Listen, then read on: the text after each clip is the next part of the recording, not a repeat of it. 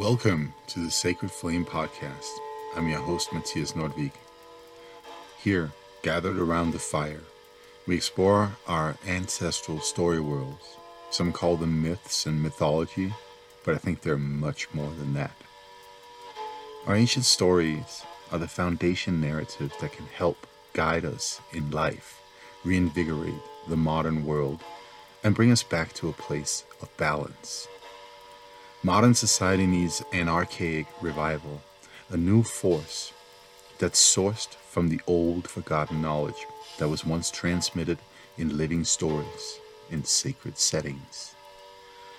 We gather by the sacred flame and revive the old ways of creating community in the world by listening to nature, our inner flame, and reestablishing the ties that let us realize that we're connected with everything that exists. Our ancestors knew that cultivating the right relationships with the other than human beings in the world is the key to living a good life. In this podcast, I'm retelling and reconnecting this Nordic story world with our reality and offering my thoughts on how you can use these stories to reflect on what it means to exist in the modern world. As the brilliant bohemian composer Gustav Mahler once said, tradition is nurturing the flame, not worshiping the ashes. Thank you for tuning in.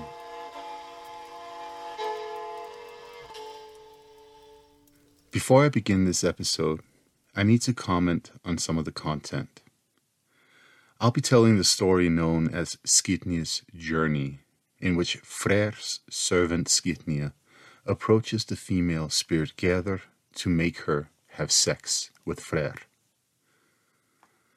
Many of you who are listening to this podcast have probably heard a version of this story where Freyr wants to marry Gerður and Skirnir is sent to woo her. For instance, if you read Neil Gaiman's Norse mythology. The marriage theme is a toned down modern filter on this story. In the original version, there's no mention of marriage. Freyr wants to, well, embrace Gerður. And this is what prompts me to warn you as listeners to this episode. The original version of Skirnir's journey is a story about how one man threatens and coerces a woman in order to make her have sex with another man.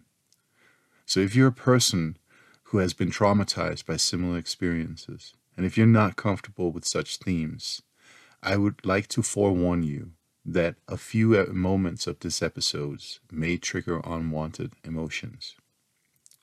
Most of this episode does not, however, deal with those themes, and I do believe that if you choose to continue listening, you'll be pleasantly surprised by the direction I'm taking today's subject in. And now, on to the story. One morning, Freyr climbed the sides of Hlíðskjalvur. Some call Hlíðskjalvur Odin's throne, but to me it's a huge mountain. And from the top of it, Freyr could see all over the world.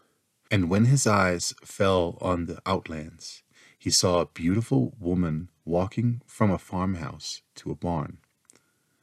When she raised her arms to open the barn door, it was as if all light shone from them.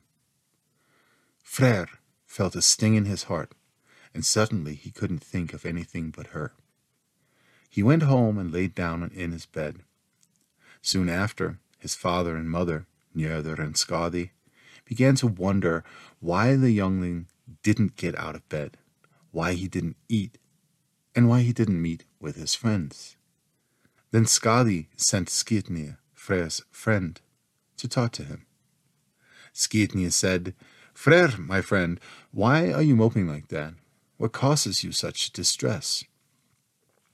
Oh, my friend, I am so taken, so smitten with this woman that I saw in the outlands. I can't stop thinking about her. I don't know what to do. The sun shines and warms my skin, but I feel no joy from it because of this woman. Now, who is this woman and where does she live? Her name is Gerður, and she lives on her farm, father Gymir's farm beyond the mountains beyond the dark valleys. But neither the first spirits nor the second spirits, the Aesir and the Alvar, want us to be together. Freyr, my friend, we grew up together. We've seen so much together. I'll happily help you meet this woman. Thank you, my friend Skirnir. Now let me give you my sword, which fights on its own, and here is my steed, the fastest runner in the land. And then Skirnir went to talk to the steed in the stable, and he said, It's dark outside, and time for us to travel over foggy fields and treacherous mountains to the homes of the Thursa. Run, run as fast as you can, lest the great Jötun gets us. And Skirnir rode to Jötunheimar, the outlands, and came to Gymir's farm. There were ferocious dogs guarding the gate, so he approached a shepherd who was sitting on a mound not far from there. He asked the herder, Tell me, my friend, how can I approach the beautiful woman, Gerður, who lives on Gymir's farm? And the herder replies, Do you seek death, or are you already a ghoul? You will never approach Gerður, Gymir's daughter. And Skirnir said, There are worse things than dying. My age was measured for just one day. And while Skirnir and the herder were arguing, Gerður heard the commotion outside and asked her maid, What is that ruckus outside? The earth is trembling and the walls are shaking from the noise. And the maid answers, A man is outside. He stepped down from his horse and he's letting it bite our grass. And she said, Let him come in and serve him a drink, although I fear that he may be my brother's killer. When Skirnir came in, he respectfully took his place in the hall, and Gerður said to him, Who are you, man? Are you of the Aesir, or the Alvar, or the wise Vanir? You have journeyed through raging flames to come here. Why have you come to our halls? And Skirnir said, I'm neither of the Aesir, or the elves, or the wise Vanir, even though I've crossed the burning flames to come to your halls. I bring you eleven golden apples as payment, if you will go meet Freyr. And she responded, Never will I take eleven golden apples for meeting with any man, least of all Freyr. And Skirnir said, I'll give you this ring, which was burnt with Odin's young son.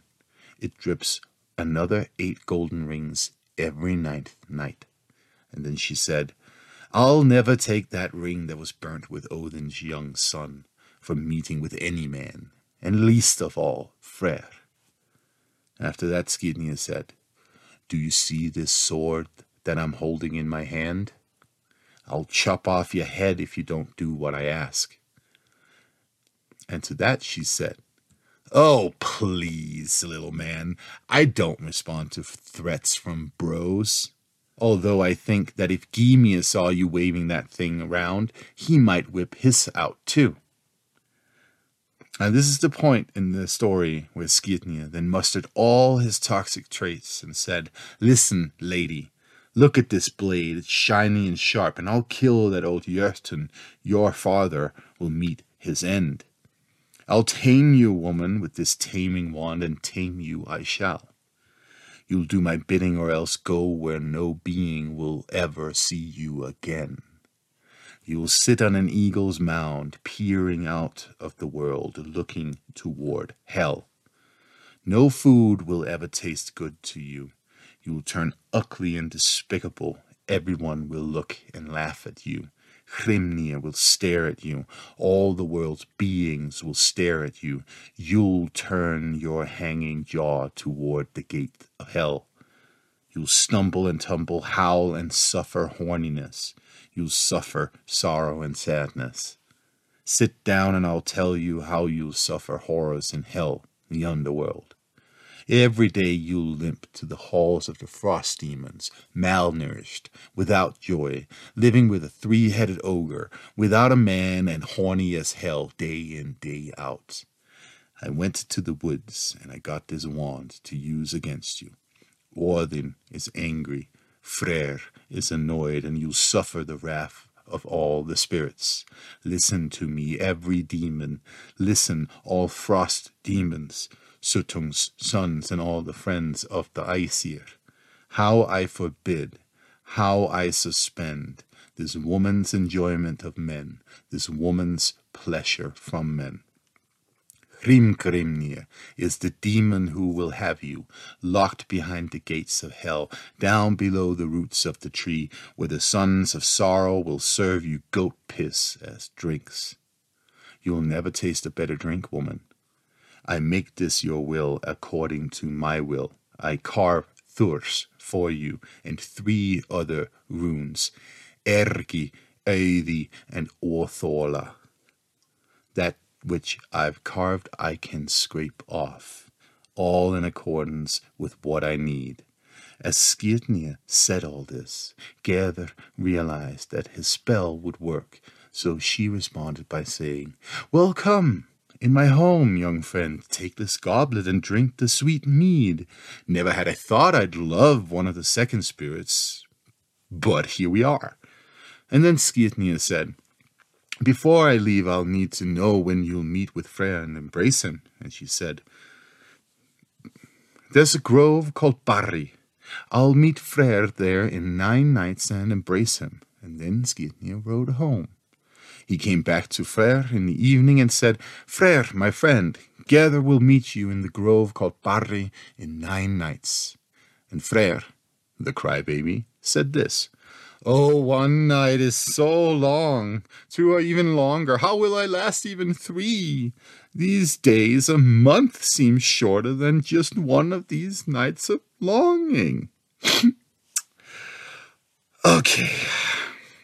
Now, I want to start off this episode by reminding all you fair listeners that while I stick to the storyline and I'm generally close to the way that each of the stories I pick uh, have been written, um, I do embellish a little bit and tweak the storyline to fit my personal perspective. Now, if you're now thinking that this devalues the credibility of my retelling of the Nordic uh, story world, I would like to remind you of three important aspects of the Nordic stories. One, if you're not fluent in Old Norse and other ancient languages from Northern Europe, you'll never have direct access to the essence of the words that were written in the medieval period. Every translation, regardless of which language it's in, even in modern Icelandic, will be somewhat different from the original. And if you're not deeply entrenched in the poetic culture of Viking Age and medieval Scandinavia and the North Atlantic, there's no way that you'll be able to fully understand the extent to which the ancient poets made use of polysemantic vocabulary and circumlocutions. Polysemantic means that something can be understood in multiple ways, and circumlocutions is a fancy word for talking about something without directly stating what that something is. An example of that uh, would be the kenningar that the Skalds made in their poetry. Now, I'm not saying these things to knock you for not having the same knowledge as me and other scholars.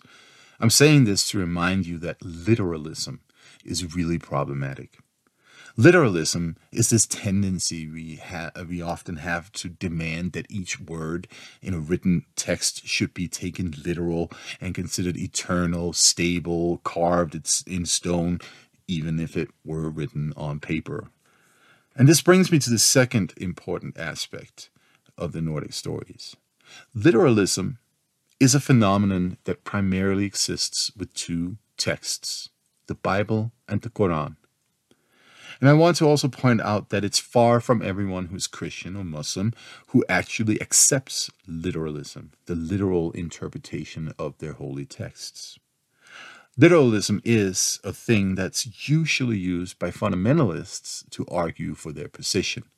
And usually, this position is actually not at all aligned with the letters in the text. It always comes from a specific interpretation of the text because it's a fundamentally flawed perspective on any text to assume that it would only express, express a single streamlined idea especially when we're dealing with texts that have deep histories like the Bible and the Quran. Both these collections of texts have evolved over centuries, and there wasn't a single moment in history where they were completely and definitively defined. Cultural texts are fluid, and this is also the case with the texts that now contain the bulk of the Nordic story worlds. the Eddic poems, and Snorri's Edda are cultural texts.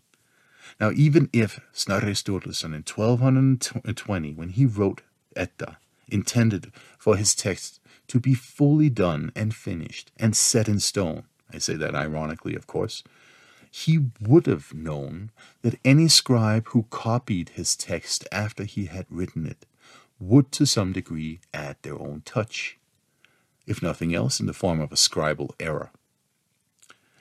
And we know they did, because there are several copies of Snorri's Edda, and Snorri's original from 1220 doesn't even exist. So there.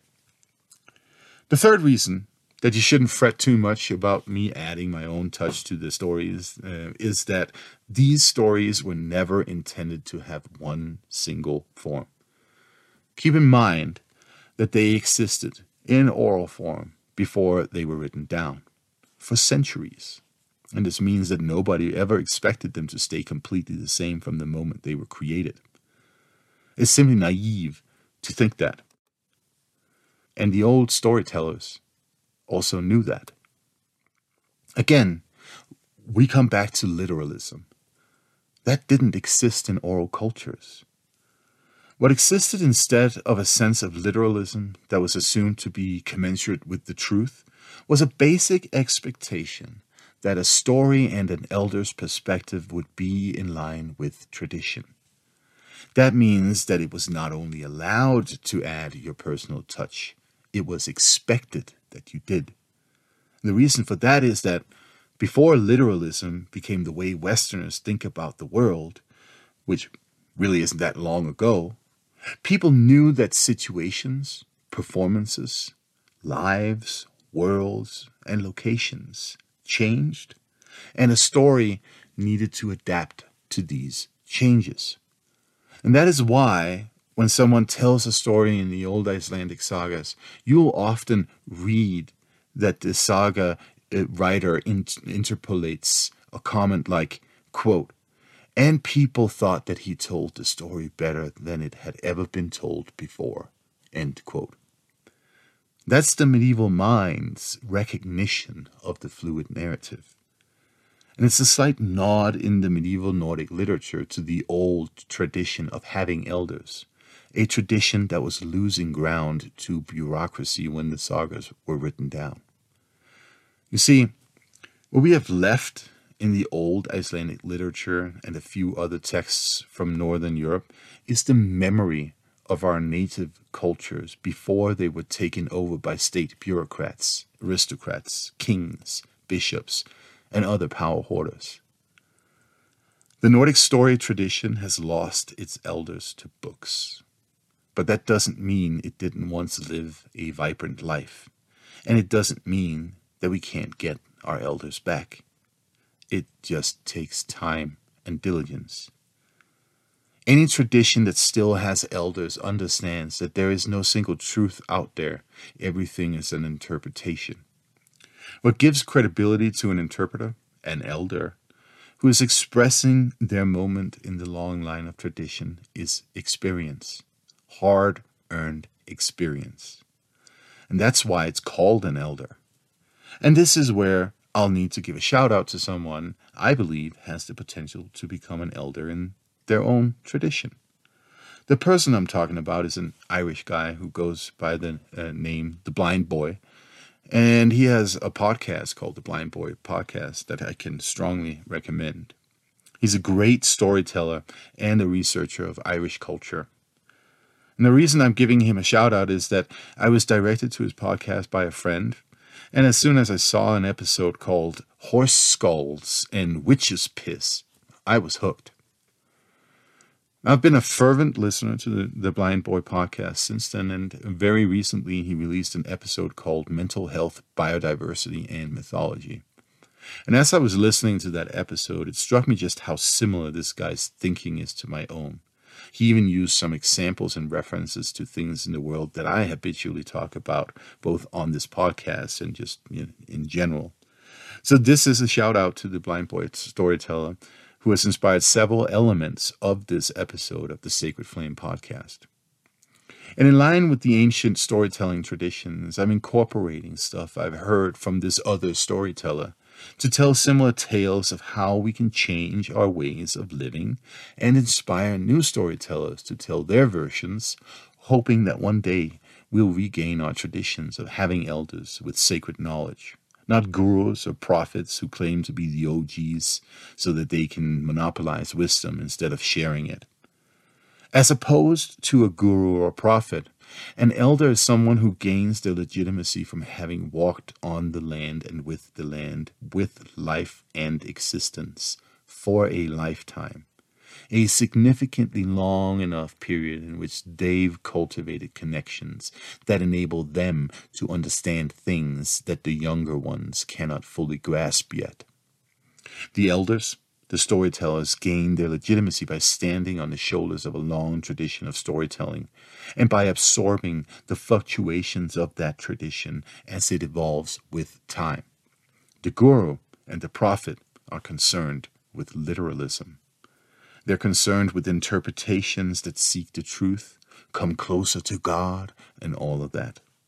They're managers of words. They're spiritual bureaucrats. They claim that there is one truth out there, which has been set in stone and will never change, regardless of how the world and humans evolve. They purposefully set up and maintain hierarchies that set them apart from you, the novice, the learner, who, in their minds, will never come as close to God as they are because, well, they claim they carry the inner fire, the light that has been bestowed upon them and only them by some unseen entity that everyone must recognize as the supreme authority. They do that, combine a set truth that they just came up with, with a vengeful God that they just invented, so that you'll do what they say, pay attention to what they do, not what you need to do and what is right in front of you. That's the contract of the city state, the empire, the colonial regime, global capitalism, and not least the modern factory farm. Now, in Talk, Tyson Yunkaporta says that the invention of a god that requires a contract came along when certain humans built civilizations. And his idea of civilization is not a positive one. He argues that civilization is an entropic system. Now, in physics, entropy is a thermodynamic quantity representing the unavailability of a system's thermal energy for conversion into mechanical work.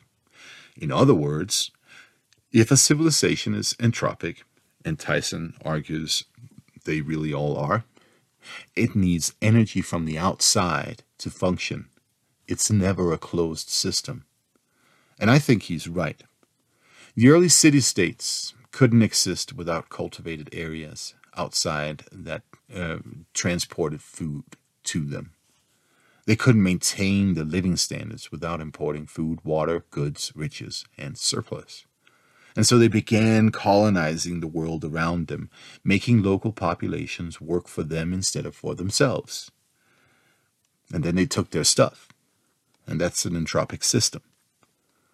An entropic system needs a vengeful God who claims to know the truth about the world, who has a prophet or guru who represents them in this world, so that you'll give that God and its representatives a portion of whatever you produce. Tithes. And this is where I return to the story about Freyr and Gerður. So I tweet the story a little bit. I made Gerður sound a little more like a modern woman with agency. And I made Freyr sound a little more like a whiny little boy. And I made Skirnir sound a little bit more like a bro, but no less brutal and unpleasant than what you can find out there among the entitled crowd of man children who expect that women exist for them. I've otherwise not really changed much in the basic narrative. Freyr wants a woman and feels entitled to her. Skirnir does Freyr's bidding, and he acts entitled, coercive, threatening. The story can be interpreted in many different ways. Again, another aspect of pre literate narratives. It has a lot to tell us about male perspectives on me, uh, women in the medieval and possibly Viking period. It has a lot to tell us about so called love magic, or rather, anaphrodisiac magic, magic that serves the purpose of taking away sexual capacities and fertility. It also has a lot to tell us about ideas circulating in Iceland and the North Atlantic about in groups, the first spirits, and out groups, the third spirits, or Jötnar. Very little of that paints a positive picture of ancient Nordic culture from the modern perspective, and I don't intend to make excuses for that. In the Viking Age and the medieval period, the Nordic world seems to have been a generally patriarchal and brutal world. Not a great place to be a woman, not a great place to be an outsider to the established family based order. Now, personally, I think that's because the native systems of caring for and maintaining land based life and connections had begun eroding already before the Viking Age, in the 500s CE at least. People had begun building entropic systems in Scandinavia in the middle of the first millennium, thanks primarily to the influence from Rome. Social and societal structures had begun shifting from what we could call tribal structures toward local hegemonic patriarchies with a single male ruler and his little top down hierarchical state. We can see that in the place name material. In southern Scandinavia, men have given names to places they inherited from their fathers in the century around 500 CE. Small entropic estates that sucked up taxes from the surrounding areas. In scholarship, we call these locations magnate farms. There were farms with marketplaces, iron production, alcohol production, temples, and spaces for a retinue of warriors who probably swore allegiance to that petty king or whatever he considered himself who told people that he had the right to rule there because he descended from the mythical first guy who said he owned the land. Now, eventually, those places became centers of law and order, bureaucracy, the tools to keep the colonized surrounding areas in check so that they would continue to pay taxes and submit to the center. And this is where another possible understanding of the story about Freyr and Gerður comes into play farming. Now, this isn't just the practice of farming in a technological sense, it's everything that comes with farming in terms of culture, thoughts, ideas, and concepts. In the case of Skirnir's journey, it's all about an elite perspective.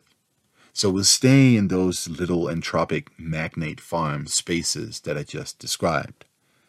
Now, early interpretations of the story about how Skirnir coerces Gerður to intercourse with Freyr explain it as a story about how Freyr, the force of fertility in the world, directs Skirnir, the sun's rays, to make Gerður, a field, arable. There's a reason to that. Freyr is in charge of fertility, both human and non human. Skirnir's name means shining, and in the story there are several references to how he's only moving in daytime, even that his lifespan is only one day.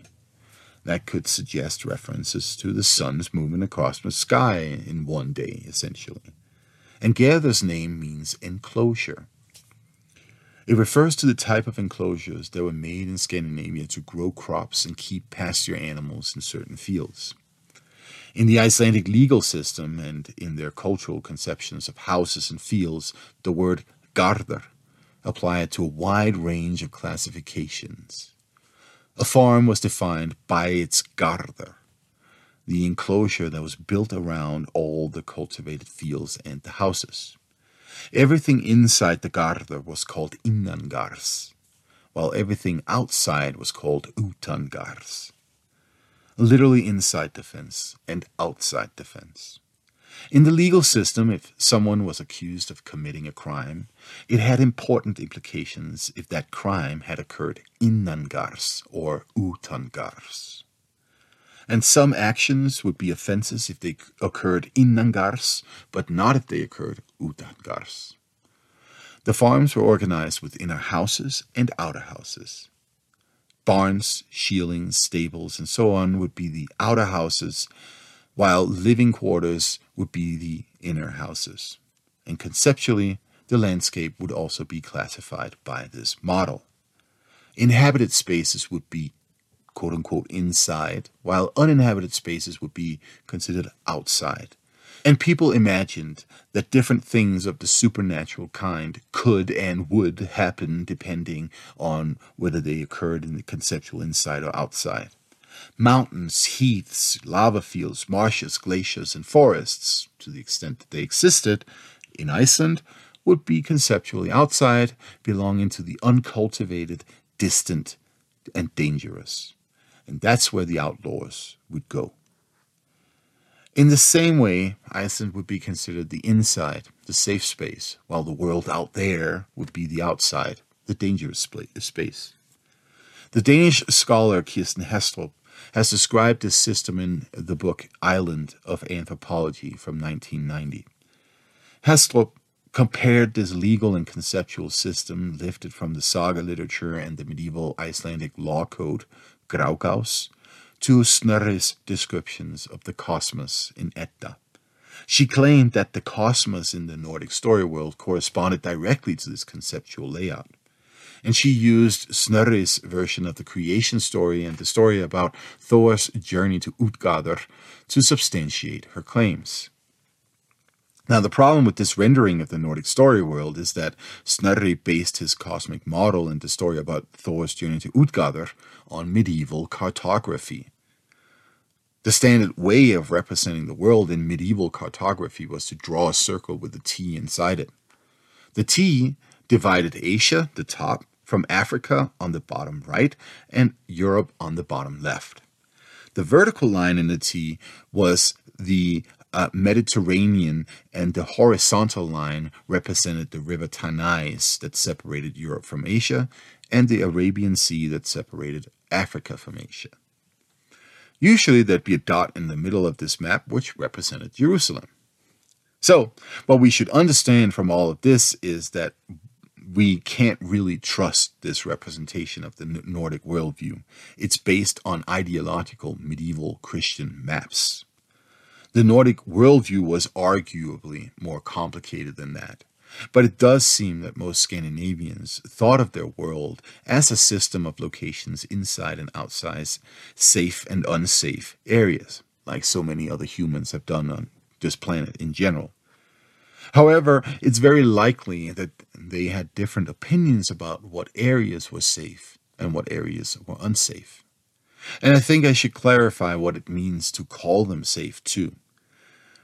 We're talking about safe in the sense of spiritually and physically safe, safe from harm from other humans, and safe from harm from other non humans. And more importantly, though, safe in this sense means safe to use. In fields that are safe for you to use because you own them. And that's the system that was founded in the 500s and kept expanding until this day. Now, in the 500s, we see these magnate farms gobbling up land around them. In the 700s, we can see that these magnates have established hunting parks, copying the Frankish aristocracy's tendency to monopolize hunting. In the 900s, states have formed in Scandinavia, and there are kings with distinct dynastic identities who claim that they and their family have always ruled over these lands. And this is where it gets interesting because what is it that happens between 700 and 900? Well, we see massive migrations out of Scandinavia. We've all heard the story about how Iceland was settled by Norwegian farmers who left because they were displeased with Haraldr Finehair's attempt to unify Norway. I'm sure that even though this version of the story about how Iceland was settled is only a part of the reality behind the North Atlantic migrations, it's certainly a true part of it. But what do we otherwise see? We see thousands of Scandinavians settling in the British Isles, to the extent that the English had to declare half of their country, quote, the Danelaw, end quote, a designated area for Nordic migrant settlements. It looks to me like some of those migrants probably left Scandinavia because they were unhappy with how the elite was appropriating more and more land. Two things seem to have been happening simultaneously in this period. One, the Scandinavian elite behaved like Freyr and demanded more Gerður. The enclosed lands.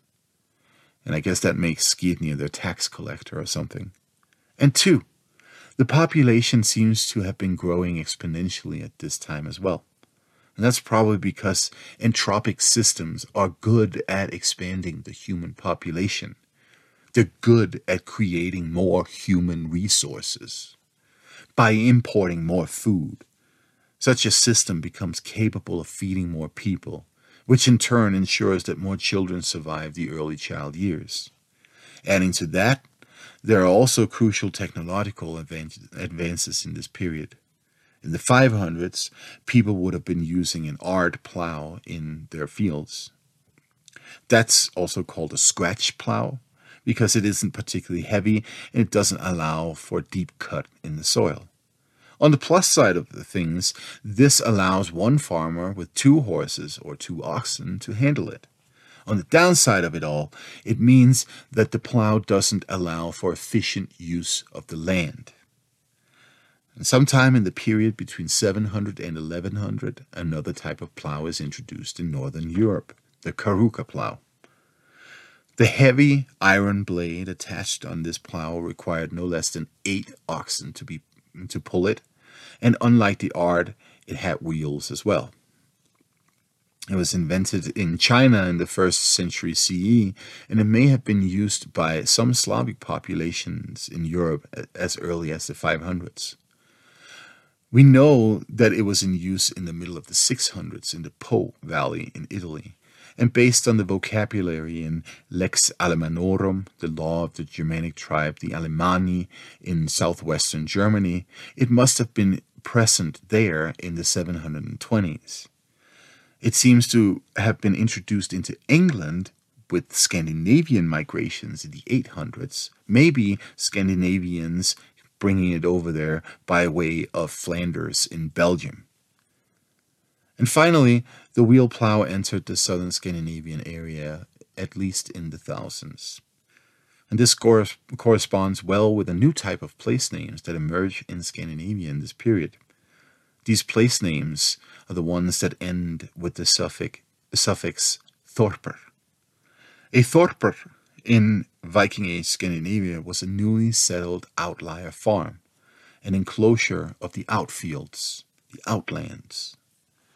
The reason that these places crop up in the thousands is that he- the heavy wheel plows allow for cultivation of heavier and denser packed soils, like those on the eastern Danish landscape, which consist of hard packed clay. During the Pleistocene, the northern hemispheric ice cap moved back and forth across the southern Scandinavian landscape and this movement lays, uh, left glacial-fluvial moraine landscapes in the western parts of Denmark and hard-packed clay in the eastern parts of Denmark. And the early ard plow didn't do well in that clay, but the wheel plow could manage it. With the three field rotation system that alternated between different crops and fallows, and manure as fertilizer, of course, the southern Scandinavian farmlands became more productive in the late Viking period. A healthy, well managed field rotation system in Viking Age and medieval Scandinavia saw crops like rye, oats, millet, flax, wheat, and barley. The livestock that people kept included cattle, sheep, goats, pigs, horses, chickens, ducks, and geese. A typical farming community in the Viking Age in mainland Scandinavia would consist of a like small cluster of farmhouses surrounded by cultivated fields. Now, outside the cultivated fields, you'd find the commons, an area used by the entire community for grazing livestock and collecting winter feed. There would also be forests and meadows surrounding the inhabited spaces, which were used for a variety of resources. Apples and a few kinds of nut trees could also be kept in a grove or in the private farm enclosures. and there would be apiaries to supply people with the only available kind of sweetener honey. Fishing was, of course, also part of the economy. People would catch a wide range of fish like salmon, trout, herring, plaice, and cod, just to name a few. And in the late Viking Age, hops was introduced in Scandinavia. And this idyllic little picture of a medieval village, of course, looked differently in Iceland and the northern parts of Scandinavia, where you'd only find single farms with a more modest selection of crops, livestock, and such. This way of managing farm life was a nice little ecosystem where all the components came nicely together to support growth, fertility, and happiness.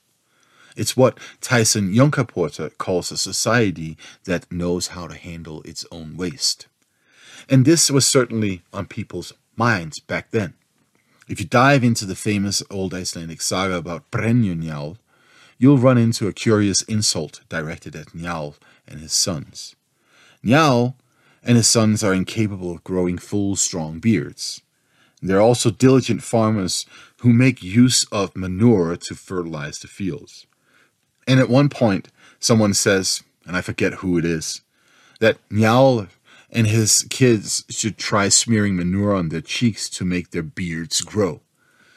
And this earns them the nickname Manure Beardlings.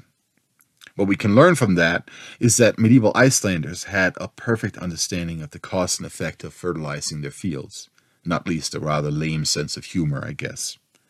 They knew how to handle their own waste and so did the other Scandinavians. Now, something happens with farming in Europe between the imperial Roman days and medieval feudalism. In the imperial Roman period, farming was more entropic eh, than in the later feudal period. The Roman estate economy imported and exported on a large scale. The Romans had no problem being dependent on outside resources because they had built a massive colonial network that transported goods, energy, from one end of the empire to the other. That was one of the reasons for their interest in Egypt. It was the breadbasket of the empire. During the height of the imperial network, Egypt produced an estimated 26 million metric tons of grain, which was distributed across the Roman Empire. Now, I know that we're all used to thinking about the Roman Empire as this well structured society that all of a sudden was invaded by Germanic barbarians and then crumbled. That's actually not really what happened. What happened was that the governmental network that held it all together from officials loyal to Rome placed as far away as Babylon and Spain, to a military that would respond to that network without hesitation. All of that slowly deteriorated. A central authority became more and more ambiguous in the 300s and 400s. Those officials and the soldiers under their command just kind of left certain areas. Eventually, another elite replaced them with their own military structure. So slowly but steadily, the power balance in this vast territory, which at its largest extent stretched farther from east to west than the contiguous United States, just shifted. And with this shift came a decline in the resource sharing networks, trade, if you will, that held all of this together. And this may be the reason that the feudal estates that emerged in the remnants of the northern parts of the Roman Empire in the four, uh, 5 and 600s were focused on self sufficiency. I'm, of course, talking about Gaul, which at that time had been invaded by the Germanic tribe who called themselves the Franks and had begun speaking Latin rather poorly. Their system of estate economies was based on lordship and serfdom a new interpretation of the Roman patrician client system. The serfs lived on the Lord's land and had to pay him dues. They worked for him, shoveled his manure. And since the trade networks in the Mediterranean had broken down, the Lord had to ensure that he could provide for himself. He didn't care too much of, about his tenants, of course, the serfs. And if he wanted cool things like Byzantine silk dresses, he'd have to rely on one particular group to facilitate that the Scandinavians.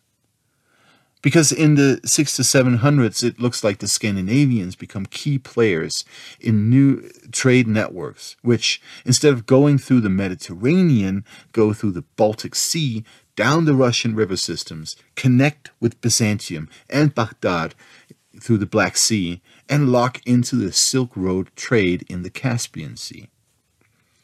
That's what enabled the little kings in Denmark, Sweden, and Norway to amass more wealth after they had created their little magnate farms. This amassed wealth gave them the ability to pay for loyal troops farther and farther away. That enabled them to manage farms that were across oceans without even being there, just like the Romans.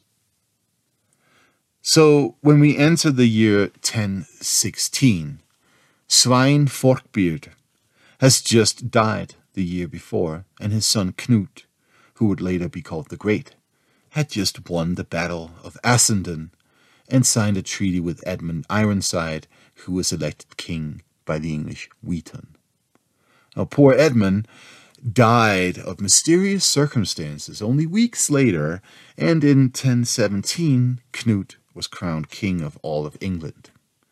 Knut's brother Haraldr rule, ruled Denmark, but died the year later and left Knut that land as well. Later on, Knut was victorious against Olafur Haraldsson the Holy, so he ended up ruling Norway in 1028. And he might even have had some sway in Sweden too.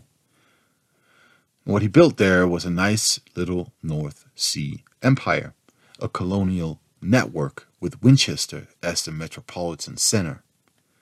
The culmination of the Scandinavian migrations in the Viking Age.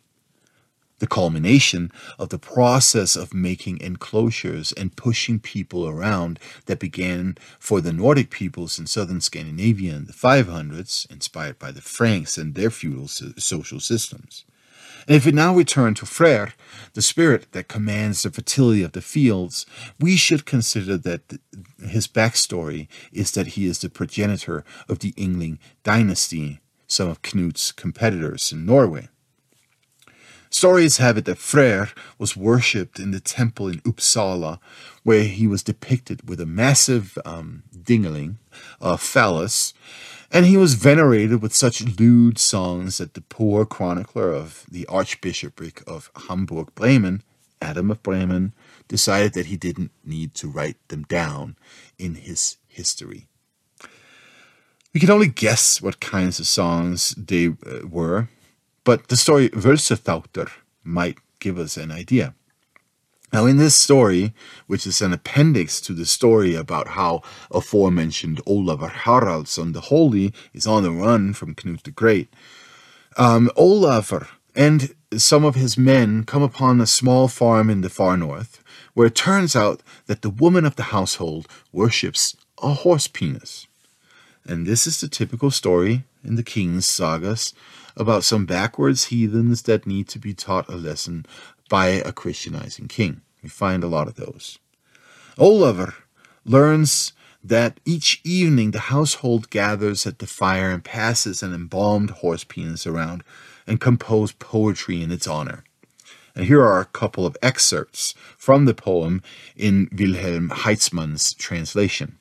Quote, here you can see quite a powerful dong cut off from the stallion's father. For you, maid, this rod is not at all dull between the thighs. Carry the pencil before the bridesmaids. They shall moisten the dong this evening.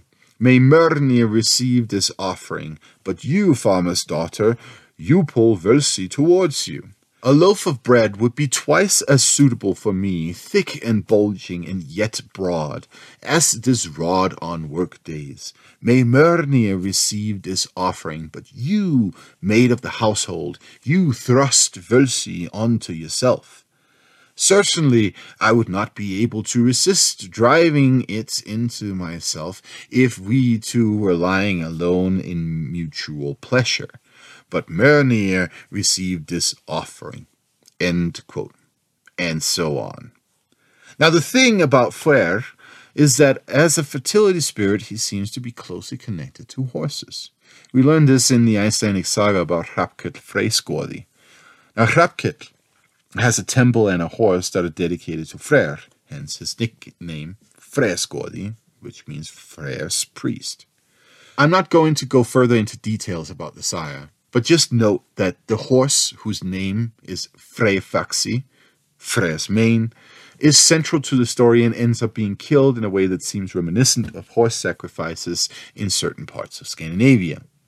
Now, scholars have, of course, suggested that the horse that Skirnir receives from Freyr in Skirnir's journey is the mythical version of such existing horses that were once dedicated to Freyr. Since horseback riding was the province of the elite from an early time in northern Europe, it makes sense that they would be associated with Freyr, the spiritual ancestor of the elite dynasty of the Ynglings, rulers of Norway and, at times, of Sweden. So when Freyr desires Gerður in the story about Skirnir's journey, he is not just a spirit that gives fertility to the land. He's also a representative of that group of people in society who appropriate land, build enclosures, and collect taxes. The Norwegian scholar Gro Steinsland has suggested that the idea of a holy marriage between the ruler and the land is the basis for all of this. So when Freyr um, wants to embrace Gerður, it's symbolically the expression of the ruler's desire to take land. A union between the spirit of fertility and dynastic virility, and a Jötun woman representing the land is the expression of royal dominion. This way of thinking about engaging with the land in sexual terms seems to have been widespread in Norway. Between western Agder and Troms, all along the west coast of Norway, there are some 70 phallic stones from the period dating back to the 200s and up to the 600s at least that you can still see, uh, go see in the landscape today. Some are even standing in cemeteries. And there are, of course, also several in Sweden, but to my knowledge, none have been found in Denmark. Now, these phallic stones are usually painted white, and they seem to express the basic idea of the fertility and virility of a powerful spirit who essentially impregnates the land.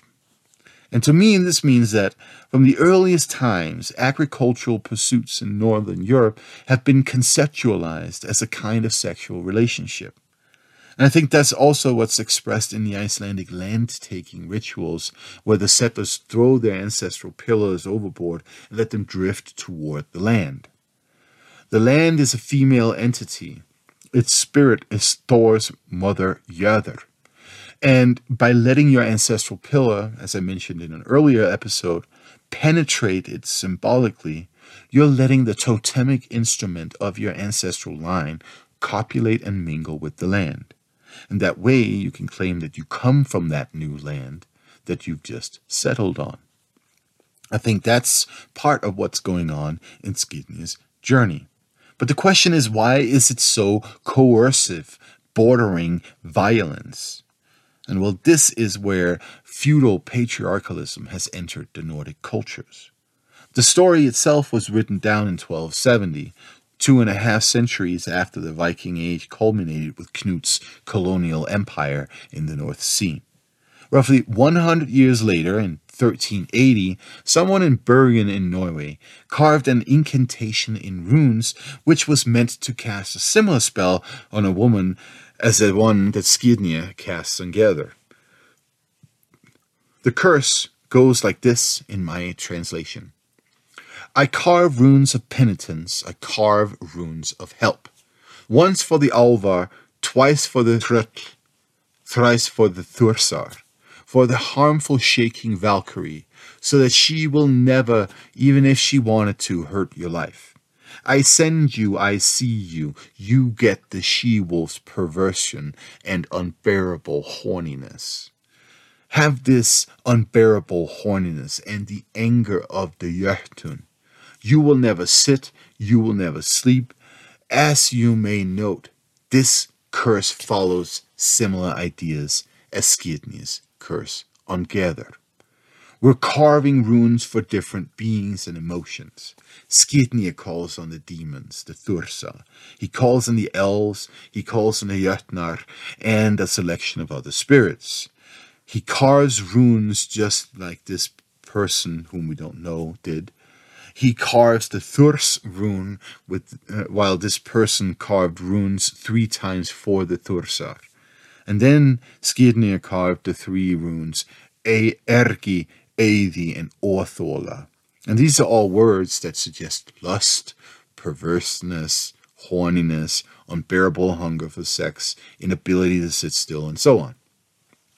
They're expressing the same ideas as the rune curse from Bergen. Ultimately, Skirnir's curse and this one from Bergen are expressing the same ideas about anaphrodisiac magic. And this means that there is consistency between the central texts of the Nordic story world and real magic that was practiced out there in Scandinavia in the medieval period. And at the heart of this mental universe is what I would classify as an incredibly hostile, appropriative, and entitled male perception of women's role in life. And this is a perspective on women, by extension the soil, because it is conceptualized as female, as objects that must be dominated, taken into possession, and coerced, especially if they assert any will to agency by and for themselves. And I want to stress that we're operating within the frame of mind of the elite, and that it is possible that there were other, more healthy expressions of male female relationships out there in Scandinavia. And in fact, I know there were, but I'll leave that for another episode and continue down this rabbit hole because it has important implications for how people in the West came to view land and women later on, today even. Now, between the 1st and 13th century, the mentality toward women and things uh, that belong to the conceptual realm of the female, such as land, shifts immensely in Northwestern Europe. I'd argue that the hostile view of women expressed in the Viking Age and medieval period in Scandinavia is a product of cultural shifts across Western Europe, which begin in the Frankish area. If you're not familiar with the Franks, all I really need to say to give you an idea about what their culture came to be is this. Imagine a knight in shining armor who vanquishes a dragon that keeps a poor, helpless princess captive in a tower the plot of the first Shrek movie. That's elite Frankish culture. The knight in shining armor is the desired image of masculinity, a throbbing, virile warrior who saves women. The helpless woman confined to her chamber is the desired image of femininity, and that's what the Franks liked and it became the theme of their courtly literature, which then spread across Western and Northern Europe in the period between 800 and 1200. The Franks liked their lands like their women, confined in enclosures. So the, the cultivated areas were the dominions of men, men who plowed the lands. And no wonder plowing has become a euphemism for sex in the urban dictionary. That's also how the Viking rulers saw their world, and that's what the story about Skirnir's journey was understood to express. And that's how farming became rape of the land. Now, when a close relative of Knut the Great set sails for England with his army of Franco Scandinavians in 1066, he was definitely thinking of the English landscape in similar terms as Freyr was thinking of Gerdur. I'm, of course, talking about William the Conqueror. Now, Knut died in 1035, and even though he was a very efficient ruler in many ways, he didn't manage to secure a long lasting dynastic hold over England. His sons, Harthacnut and Haraldar Harefoot, managed to maintain some hold over England and Denmark between 1035 and 1042. But eventually, Harthacnut died in 1042 and left the English throne to Edward the Confessor, a member of the Saxon House of Wessex. Now, Edward had been in exile in Normandy, and this left his court open to Norman influence. So when he died on January 5th in 1066 and left the throne to Harold Godwinson, William definitely felt that he had a claim to the throne in Winchester. And back in Scandinavia, Haraldr Harðradi had similar ideas. I'm not going to bore you too much with uh, all the details about why a bunch of dudes in the region between northern France and central Norway all thought that England was the Gerda to their Freyr.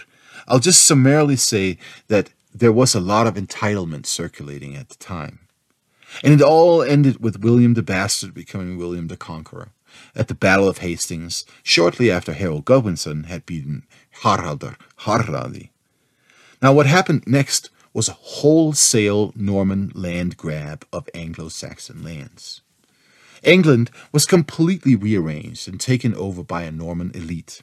There were a few Anglo Saxon lords that managed to hold on to their stuff, and there were also some Scandinavian lords here and there. But the general theme was that a new elite had entered the picture, the Franco Scandinavians, known as Normans. And this is what Liber de Vintonia also known as the Great Survey, or more popularly, the Domesday Book from 1086, is all about. The Great Survey of England in the 1080s was all about asserting William's dominance over the English lands.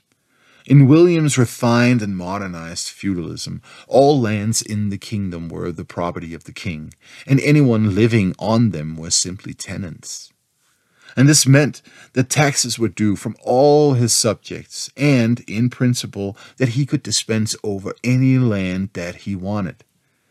And with that, he built a similar entropic system as the Romans and Knut and so many other power hoarders before him, where resources were taken from distant locations and directed to the metropolis. This system expanded to Ireland in 1169 when Anglo Norman mercenaries invaded Leinster at the request of the deposed King Dermot, Dermot MacMurrough. That led to the signing of the Treaty of Windsor, where the High King Rory O'Connor recognized the English King Henry II as overlord. Over the next eight centuries, British lords expanded their possessions in Ireland, built manors and enclosures, and expelled the indigenous population from their land until the Irish were confined to squalid miniature farms where they were only essentially allowed to grow one crop potatoes. And this development was so severe that in 1841, roughly half of all homes in Ireland were single room mud cabins. Now, meanwhile, the British lords were building huge estates with monocultural gardens, green deserts, those areas that some people call nice lawns. Nice lawns with trimmed hedges, rounded bushes, and, of course, imported species from all corners of the empire to showcase their might. That setup is the reason that every suburban area today has nice lawns and HOAs or city ordinances that demand that you keep your yard in a certain shape. Think about that for a second. When developers across the Western world, and many other places now, break land to build suburban housing, they're operating from a blueprint that was created by the English aristocracy. A house with a lawn and a white picket fence. What's even more disturbing is that they'll scrape off the topsoil, the fertile humus that enables the existence of plants, insects, amphibians, birds, and rodents. And then they'll sell that to factories that make supplies for plant nurseries, who will then bag it all up as planting soil and sell it back to those people who buy the suburban houses. Meanwhile, the destruction of the topsoil and the monocropping that takes place in these new developments completely destroys the ecosystems. Just because people must have nice lawns, in the image of British colonialism. A similar process occurs in industrial farm sites where machine plowing long ago has destroyed the topsoil and washed out all nutrients in the ground. The result is that farmers have to douse the ground with industrial fertilizer made with phosphate, potash, and ammonium nitrate. By adding sulfuric acid to phosphate concentrate, you get phosphoric acid. Potash can be turned into potassium chloride, and ammonium nitrate is derived from nitrogen from the air and natural gas. All three kinds of industrial fertilizer require factory level chemical processing to make in large scales, and potash and phosphate are usually extracted by mining. Talk about plowing the earth. What's really disturbing about this is that these compounds would be naturally occurring in the topsoil as a result of decaying organic matter, plants and animals, birds, insects, and of course, manure. Now, in medieval Europe, people knew this, and that's why they used a field rotation system with fallows. What happens when you let one field rest for the duration of at least one and preferably more growth cycles is that it is allowed to regenerate and the topsoil becomes full of nutrients again. But we stopped doing that. Instead, we just bust out our industrial grade fertilizer and let ex- excess nitrate wash into the rivers, lakes, estuaries, and saltwater bays, resulting in deoxygenation of our otherwise fertile coastal stretches, which then kills off most marine life and creates perfect conditions for algae, some of which can be poison- poisonous to beach going humans. To deal with pests, we spray these farmlands with glyphosate and other toxic compounds that cause cancer and infertility in human and other animal populations. Because what comes with monocropping is excellent conditions for certain diseases and pests that are specialized in living off the species that are cultivated in our factory farm fields in large quantities. Across Europe in the middle of the 19th century, a certain disease began to spread among the new type of crop that we'd taken from the colonized world in the West the potato. When that disease hit the already starved and impoverished Irish population, it resulted in the Great Famine.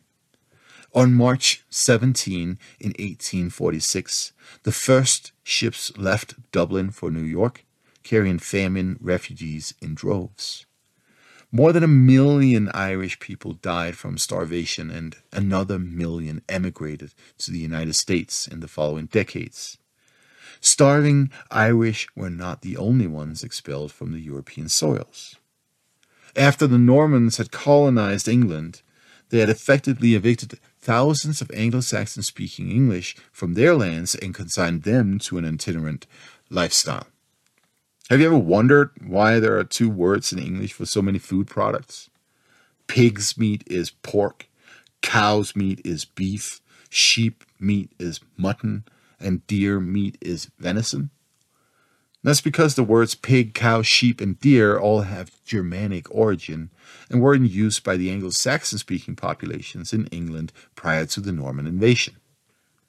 The Anglo Saxon language is a variation of West Germanic, and when the Scandinavians showed up in the early 800s, their North Germanic language was not far from the Anglo Saxon dialects, so people could generally communicate with an, uh, one another despite what you might have heard in like popular TV shows like The Vikings and such. Now, for that reason, the Anglo Saxon dialects, especially the eastern and northern ones, adopted a huge amount of Scandinavian vocabulary. It worked because the languages were similar and there was no land grab involved, which effectively disenfranchised an entire population. Now, what happened when the Normans showed up was, by all measures, if you ask me, the first historical expression of a modern style colonial land grab. Invade, dispossess the existing population, exploit the lands, and redirect the resources to a distant center. And then they started using their French words for the food extracted from important animals in the English landscape pork, beef, mutton, and venison. That's not how the Romans did it, but once their reconfigured brand of estate economy had gone through the Frankish machinery and gotten mixed with Scandinavian Viking Age brutality. You can read about that brutality in Dudo of Saint Quentin's Norman history. It became an effective tool in the hands of Rollo's descendant, William the Conqueror. The name of the game was the monopolization of land coercive, aggressive enclosing of lands that previously had been cared for by local land based communities. The enclosing of lands continued in England and its domain until today. William's land monopoly, asserted through the Domesday Book, enforced an unforgiving regime of taxes on the populations in his kingdom, and his descendants were no better now, I'm not going to name each atrocity that every one of his Franco Norman successors committed, because just between Hen- Henry II's invasion of Ireland and Edward Longshanks' invasion of Scotland, there are so many. Instead, I'll just mention that in the 1300s, it had gotten so bad that rebellions were brewing everywhere in England. The rebel priest John Ball was one of the many who advocated against the oppressive regime of the Franco Norman aristocrats. And when Wat Tyler freed him from prison in 1381, the two raised an army of somewhere between 50 and 100,000 angry peasants who joined their cause to strike down a poll tax imposed on everyone over the age of 15. Now, they were particularly incensed by the brutality of the new regime's tax collectors the behavior of Freyr's Skirnirs, so to speak.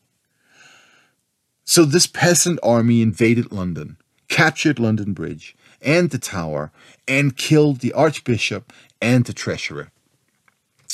Now, unfortunately, King Richard III remembered an old trick that his predecessor, Longshanks, had used on the Scottish nobles. Invite your opponents to parley, but instead, of actually negotiating with them, kill him. Wat Tyler was murdered by Richard III when he showed up to negotiate. A trick that the English and later American settlers, having learned from their oppressors, used over and over again in their land grabs in North America. And here's an example of that Pocahontas. She was the daughter of paramount chief Powhatan, or Wahunsenaka, of the Senacomaca alliance. And despite what Disney might have told you, she didn't fall in love with some dude named John that she happened upon in the woods and all of that. She was kidnapped by the English in 1609 and held captive in the English settlement Henricus. After a series of altercations between the Tsenacomaca and the English, it all culminated with a large brawl in 1614 at the Pamunkey River. At that instance, the colonists allowed Pocahontas to speak with her father, and this seemed to uh, have created grounds for a truce that lasted eight years, and this was known as the Pocahontas Peace. And then she was married off to a guy named John. And even though he stated in his letter to the governor that he loved her very much, I suspect that this was another one of those Freyr wants Gerd situations. In 1622, however, the indigenous peoples around the English settlements had become so annoyed with their constant land grabs to grow tobacco that they rose up against them again. And Powhatan attacked the colony and killed nearly a sixth of all men there, and then kidnapped another 20 women. At the following peace talks, a certain later to be governor named John Pott prepared poisoned wine for the indigenous representatives at the negotiating table, and in the manner of so many other English negotiators before him, got rid of his enemy by killing them at the parley. Now, with such methods, the English lords and elite could continue their appropriation of land and take the possessions of the su- subjects. And as a side note on this John Pott, he managed to ransom some of the kidnapped women. That's nice, you'd think, until you hear what he did next. He made these women that he ransomed work off their ransom to him, And he even made them work off the debt of their deceased husbands because they couldn't complete the terms of their indentured servitude due to being dead. That's definitely another Freyr wants Gerður moment. And there's really been a lot of those in English history. Keep in mind that um, large swaths of the European populations who migrated elsewhere on this planet and dispossessed indigenous peoples had themselves been dispossessed in Europe. A cycle of abuse that began with aristocratic land grabs in Europe.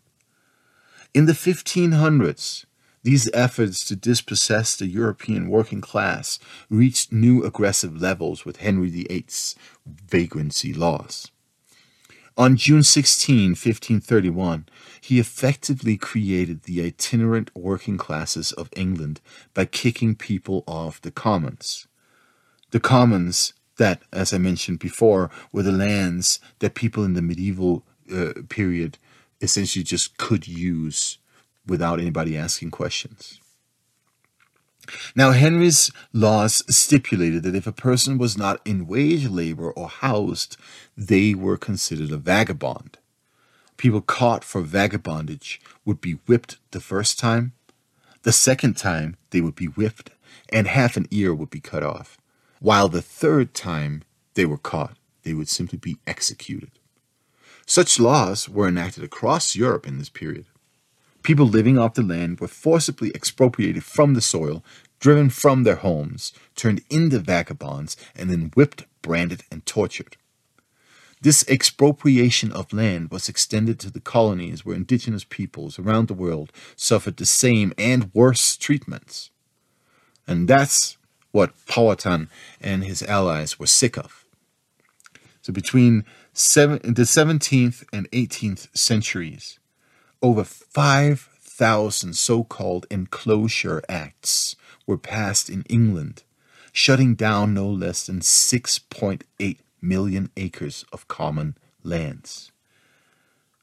And Powhatan wasn't the only one who got sick of it all. In 1649, Gerard Winstanley went out and occupied the old commons on St. George's Hill in Walton in Surrey with some 30 to 40 men and women. What they did there was to work the soil collectively. And as a Protestant, Winstanley was reading the Bible and writing pamphlets criticizing the English church. He wrote, quote, In the beginning of time, God made the earth. Not one word was spoken at the beginning that one branch of mankind should rule over another. But selfish imaginations did set up one man to teach and rule over another. Those that buy and sell land and are landlords have got it either by oppression or murder or theft. End quote.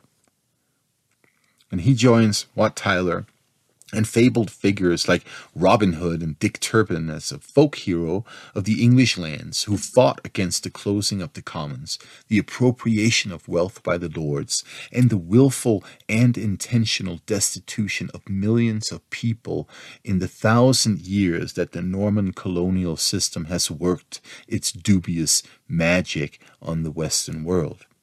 An anaphrodisiac magic, if you ask me. In Scandinavia, we also have such folk heroes. From my neck of the woods, or rather heaths, in central Jutland, there are tales of Jens Langkniv.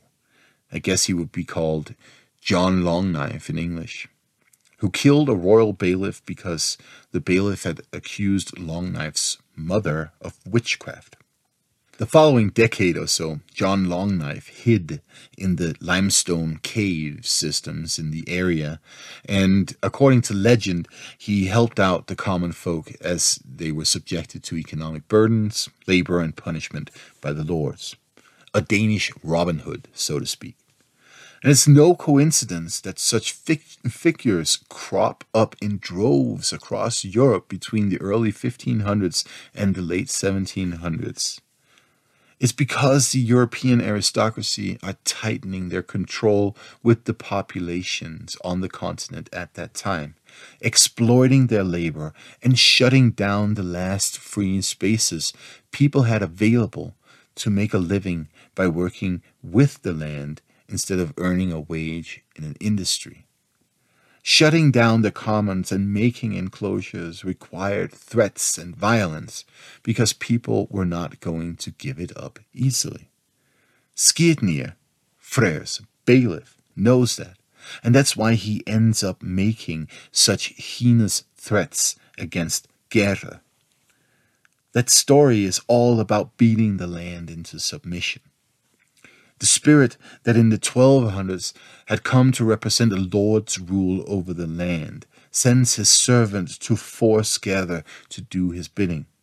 And this is an expression of an attitude towards land management, the management of women, and the management of lower classes that had reached Scandinavia in the late Viking Age and found a firm footing in the 1200s just like it did in England and elsewhere in Western Europe a little bit earlier.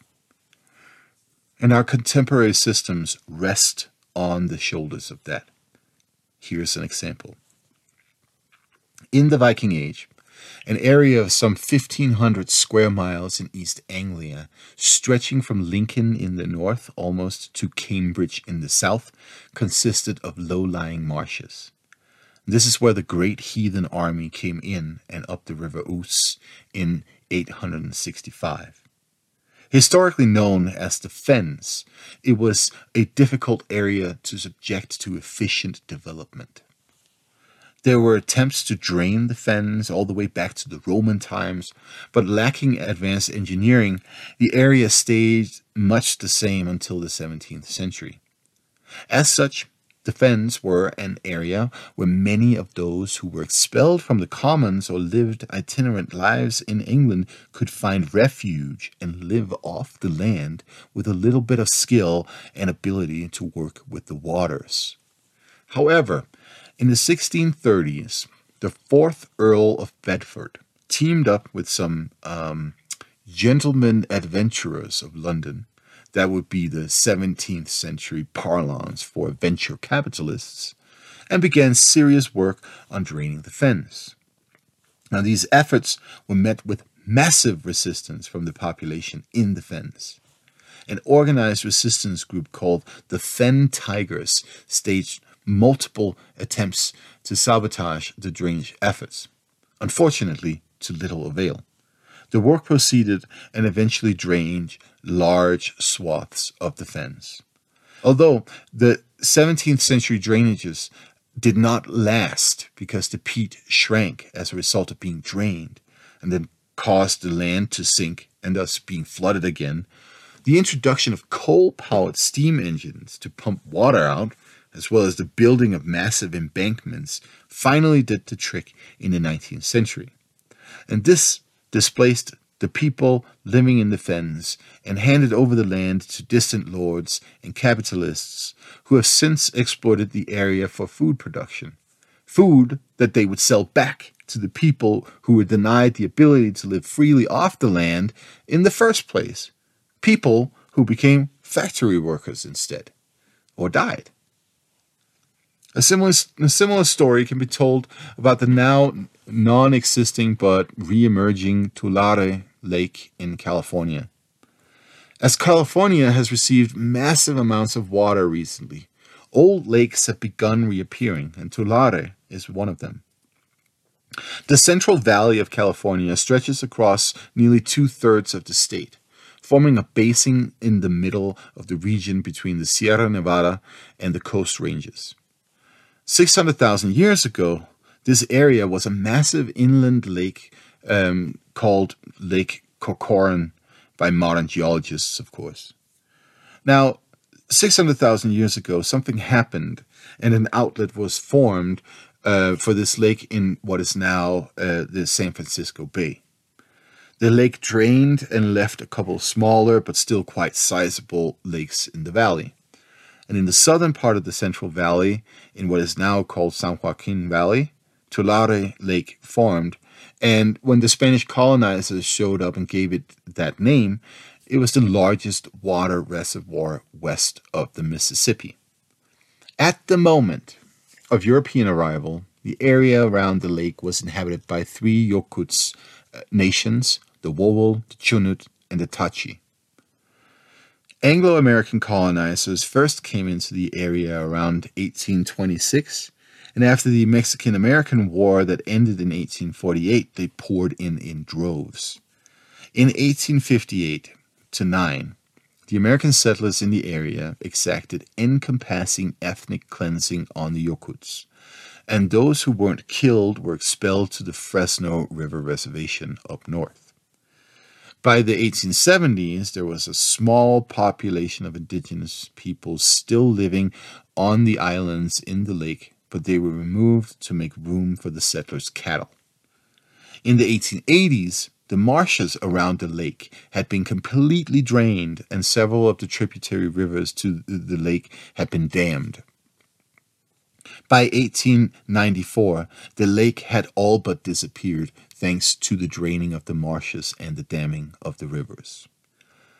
Each spring, the snow, melt of four rivers would carry water down from the Sierra Nevada to the Tulare Basin and replenish the lake, but not this time.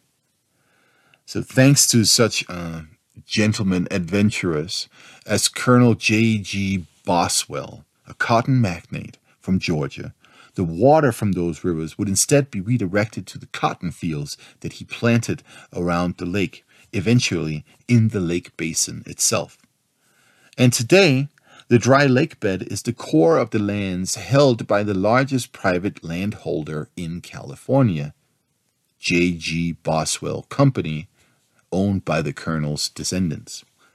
Dubbed the King of California by journalists Mark Arax and Rick Wartzman in their biography of Boswell, this man did another Freyr on the lands of America a hundred and something years ago so that he could sell cotton back to the people who were displaced from the lands they once freely inhabited. And that is how the method of enclosure works. Someone sits out there on the little throne and becomes engulfed with desire for an object they see in the distance.